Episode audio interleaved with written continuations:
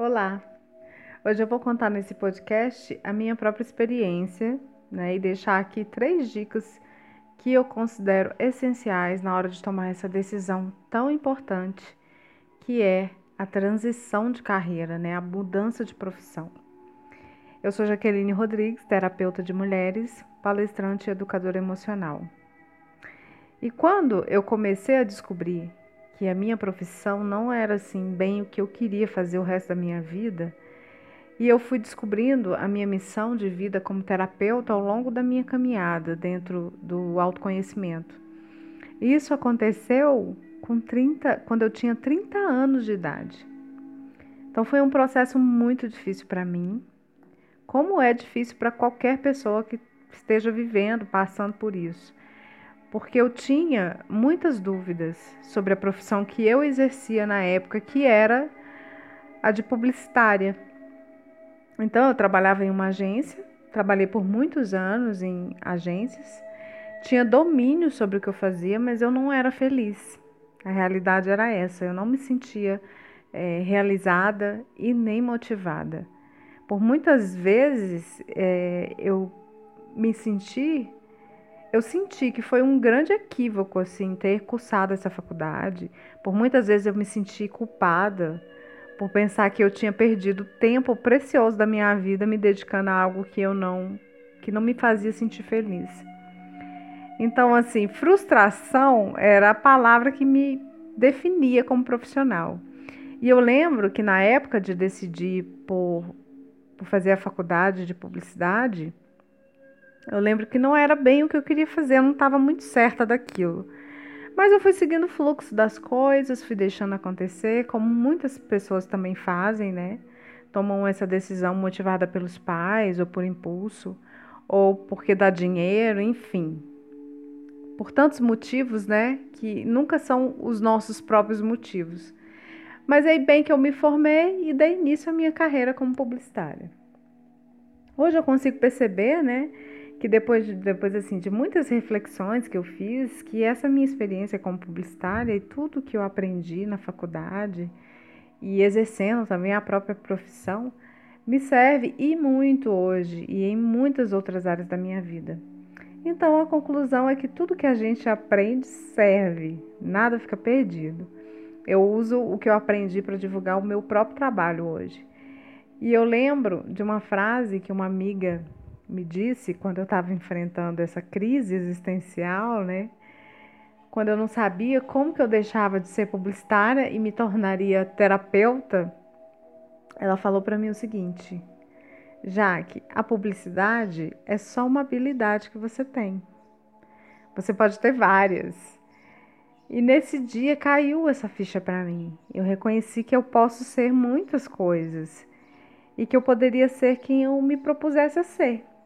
Essas palavras que ela me disse naquele dia foram, assim, para mim, extremamente importantes. E eu falo para você que também pode estar com essa dúvida agora. Você pode ser quem você tiver a capacidade de ser. E nós temos o poder de desenvolver quantas habilidades a gente quiser nessa vida. Mas então eu cheguei assim, em um momento crítico da minha carreira, assim, onde eu estava completamente desconectada da minha profissão e querendo ser outra coisa bem diferente. Eu não via mais sentido no que eu fazia. Para vocês entenderem como eu consegui fazer essa transição de carreira, eu preciso contar um pouco da minha caminhada quando ela começou com, dentro das terapias. Um belo dia, é, eu tive a minha primeira experiência com, com terapias, né? Isso foi há mais ou menos uns oito anos atrás, quando eu conheci a terapia do renascimento ou da respiração, é a mesma, as pessoas. Ela é conhecida por esses dois nomes, renascimento ou respiração. Que foi assim um marco na minha vida. Eu falo que eu realmente nasci naquele dia e foi quando eu descobri que tudo que eu buscava, todas as dúvidas que eu tinha sobre a vida, sobre mim mesma, que todos os questionamentos que eu fiz durante toda a minha vida tinham respostas e que eu não estava ficando louca, né? Como eu mesma achava por muitas vezes quando eu pensava diferente das outras pessoas. Então eu era assim, aquela famosa ovelha negra, não só da minha família, né? Mas do grupo de amigos, do trabalho, da escola, do mundo. Eu era que pensava diferente, eu era chata que sempre tinha que filosofar sobre tudo e analisar todos. Pois bem, quando eu fiz essa a minha primeira sessão de renascimento, eu consegui tratar uma ferida que eu nem sabia que existia e que estava influenciando na minha vida atual. E foi a partir daí que eu percebi o meu real tamanho diante assim do universo infinito, né? Que eu era um grão de areia no deserto, ou muito menos do que isso.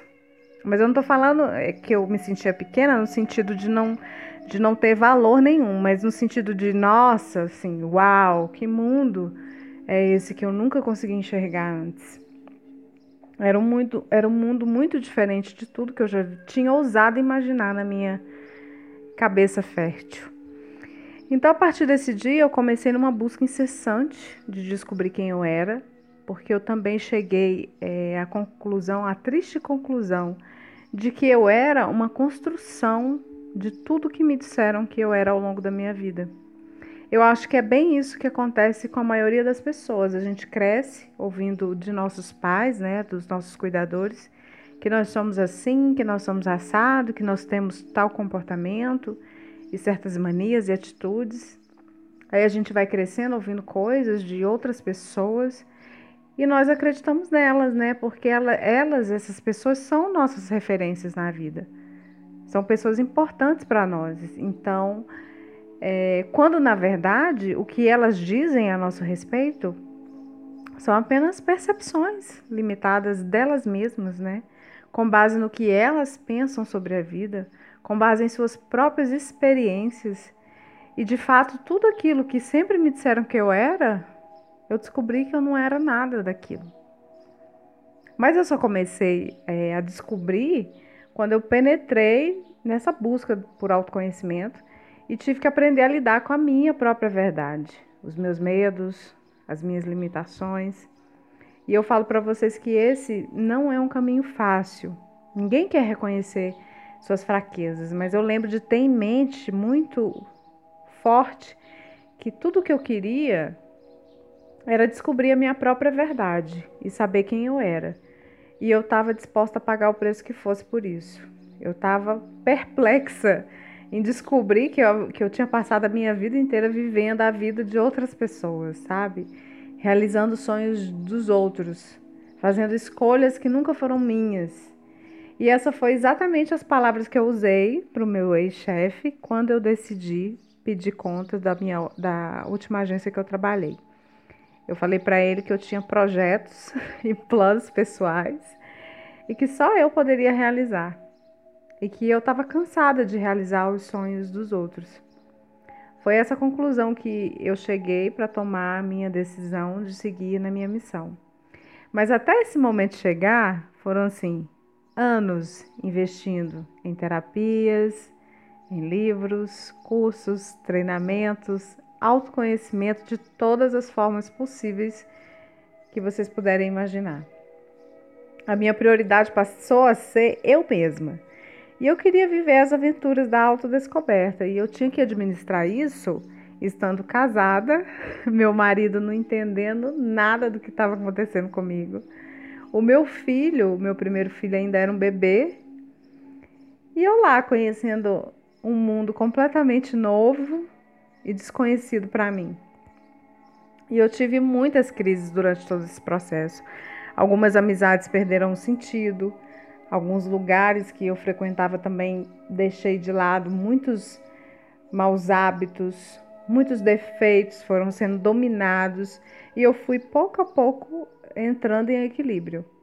Então, à medida que eu limpava todo o meu lixo emocional, que eu curava as minhas feridas, os meus traumas, perdoava as pessoas, perdoava a mim mesma, eu fui alcançando cada vez mais a liberdade e o equilíbrio emocional que eu tanto busquei a minha vida toda.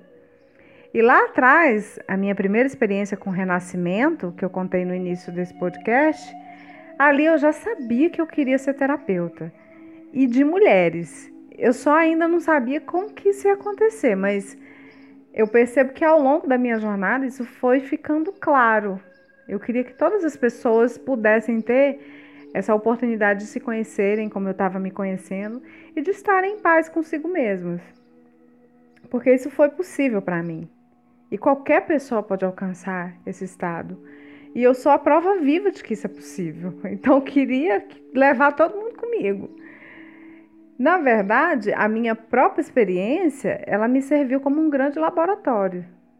E depois que eu já tinha feito essa faxina emocional toda, eu decidi começar a estudar as terapias, já na intenção de me profissionalizar. Enquanto isso, eu estava lá trabalhando na agência, né? E estudando tudo que eu podia para me tornar a melhor terapeuta de mulheres que eu pudesse ser. E como missão, ajudar o maior número de mulheres possível a resgatar a sua autoestima e alcançar a tão sonhada o tão sonhado equilíbrio emocional e a paz interior que todas nós merecemos, né? Quando eu dominei as ferramentas e as habilidades necessárias que eu precisava para dar início à minha carreira como terapeuta, eu ainda não tinha certeza se eu era capaz. a nossa sombra, né, faz de tudo para nos manter ali aprisionados na zona de conforto, nas nossas crenças limitantes. Então eu ficava alimentando assim pensamento do tipo, o que que o povo vai achar de mim, né? O que que eles vão falar? Olha lá a louca da Jaque, que todo mundo conhece como publicitária, do nada virou terapeuta, mas ninguém sabe, né? Tudo que eu precisei passar. Mas como que eu pensava, como que eu vou alcançar a credibilidade que eu preciso para ser reconhecida no, nesse trabalho que eu quero fazer? Mas eu consegui tomar uma decisão difícil que foi a de pedir conta do meu trabalho e eu consegui. Aí eu fui para casa e fiquei pensando: e agora? O que, que eu faço? Por onde eu começo? E pensando nisso tudo, né? Que as pessoas iam achar de mim. Pois bem, eu fiquei exatamente um mês por conta de saber por onde começar. Então, a minha casa virou um retiro espiritual. Eu passava o dia todo fazendo coisas assim que só me interessavam. Então, eu lia meus livros de autoconhecimento, estudava, meditava, entoava os meus mantras. Então, eu só saía de casa para atender as necessidades da minha família e só, mais nada. Eu não encontrava com ninguém, eu me isolei dos amigos, eu me isolei do resto da família que não morava comigo. E nesse período estava chegando o Dia das Mães, nesse período de um mês que eu fiquei em casa. E num ato assim intuitivo, eu quis presentear minha mãe com uma mandala que eu mesma ia pintar. Eu tenho essa habilidade também com pintura. Então eu saí, comprei tudo que eu precisava para fazer a tal da mandala e fiz. Quando eu concluí, eu postei uma foto nas redes sociais e nessa postagem eu recebi a minha primeira encomenda para fazer outra mandala. Então, a partir daí, a pintura das mandalas virou um negócio que eu aliei ao meu conhecimento sobre a numerologia pitagórica. E hoje eu tenho esse negócio. Ele funciona. Eu pinto mandalas personalizadas com base na numerologia da pessoa. E a pintura era a terapia que eu precisava para me conectar ainda mais com o meu propósito. Quem quiser conhecer o meu trabalho com as mandalas, é, eu tenho uma página no Instagram que chama Círculo Sagrado Mandalas. Depois, quem quiser dar uma olhada, é só ir lá. E aí eu continuei meu retiro, né? Até um dia eu tive um insight de criar uma página no Instagram, né? Já me intitulando como terapeuta de mulheres. E para mim, a grande surpresa, assim, uma pessoa entrou em contato comigo querendo meus serviços. E essa pessoa mora em Portugal. Foi a minha primeira cliente virtual. E a partir daí a coisa foi fluindo de um jeito assim inexplicável. Passei a atender 100% online, porque eu vi que muitas mulheres que moravam fora do Brasil e fora da minha cidade, do meu estado, buscavam pelo meu trabalho. E que eu poderia otimizar também o meu tempo e me dividir melhor entre carreira e família, né? Que era algo que eu sempre buscava nos meus trabalhos estar disponível para os meus filhos e para o meu marido e não deixar de ter uma vida profissional bem-sucedida por causa disso. E também fui vencendo os pensamentos que eu tinha a respeito do que as pessoas iam pensar sobre a minha transição de carreira. Eu percebi que eu mesma, que era eu mesma que não tinha autoconfiança suficiente para assumir esse papel.